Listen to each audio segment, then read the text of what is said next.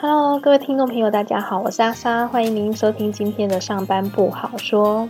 今天晚上呢是超级选前之夜，萨卡都呢都卯足了劲在催票，明天就是投票日了，大家都准备好要投下自己神圣的那一票了吗？还是呢有好几票呢？有总统票、立委票，还有政党票。呃，其实呢，我已经有一点快傻傻搞不清楚了呢，好紧张哦，不知道明天过后会是哪一个团队执政呢？这个礼拜呢，最热门的话题应该就是呃，这礼拜二下午三点多的时候呢，相信每一个人的手机呢都应该有疯狂的在响。那个时候呢，我在公司正在忙，然后呢，突然手机呢就不停的震动发响。当然呢，也听到周遭啊，大家我们那一层楼的这个每个人的手机呢，都在呃频频的发响。一开始呢，就看到那个标题是写国家级的警报，眼睛呢就亮了一下，想说呢都没有通报要防空演习啊。接下来呢，就看到了是中国发射卫星，当下呢真的是把眼都翻到后脑勺去了。并且呢，有点想要骂脏话，就想说：拜托，这个也未免太夸张了吧，也太不够冷静了，大惊小怪，只是发生一个卫星而已，就出动这个国家级的警报，让每一个人的手机呢都铃声大作。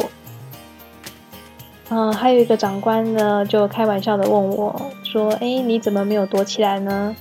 我就说：“等到听到飞弹轰炸的声音，再动作都还来得及。”一个国家级的警报怎么能够那么草率？而且呢，如果真的觉得有异状，嗯，国防部空军不是应该要密切的追踪？怎么会这么样的处理呢？感觉真的是有一点点小题大做了。就是觉得说，这一个发布警报的单位呢，到底是在干嘛？是都把大家当作是三岁小孩吗？这样在选前这么敏感的时刻，不知道是有心的还是无意的。总之呢，这样是在催票呢，是人部的催，还是呢是在催票？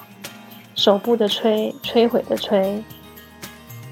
我看接下来我们家唯一的那一张友谊票呢，呃，现在应该有了一个比较明确的方向。选谁虽然呢都还没有定论，但是呢不选谁已经是非常明确的了。这个就叫做三去法。我觉得越接近投票日，尤其是最后一周的黄金周，应该是要更特别的小心，如履薄冰，专注在自己，用奥博反而容易让对手不战而胜。因为台湾人没那么好骗啊！现在是在考验谁的智商？但是目前看来呢，三个团队呢好像都有帮对手在拉票啊，嗯，互相都有口水战。好了，这就是我目前对这一次选情的一些些的想法。感谢您收听今天的节目。希望呢，明天晚上开出来的票呢，结果会是您支持的那一个团队。无论哪一个团队获胜，都希望呃不忘初心，坚持使命，爱护台湾，台湾加油。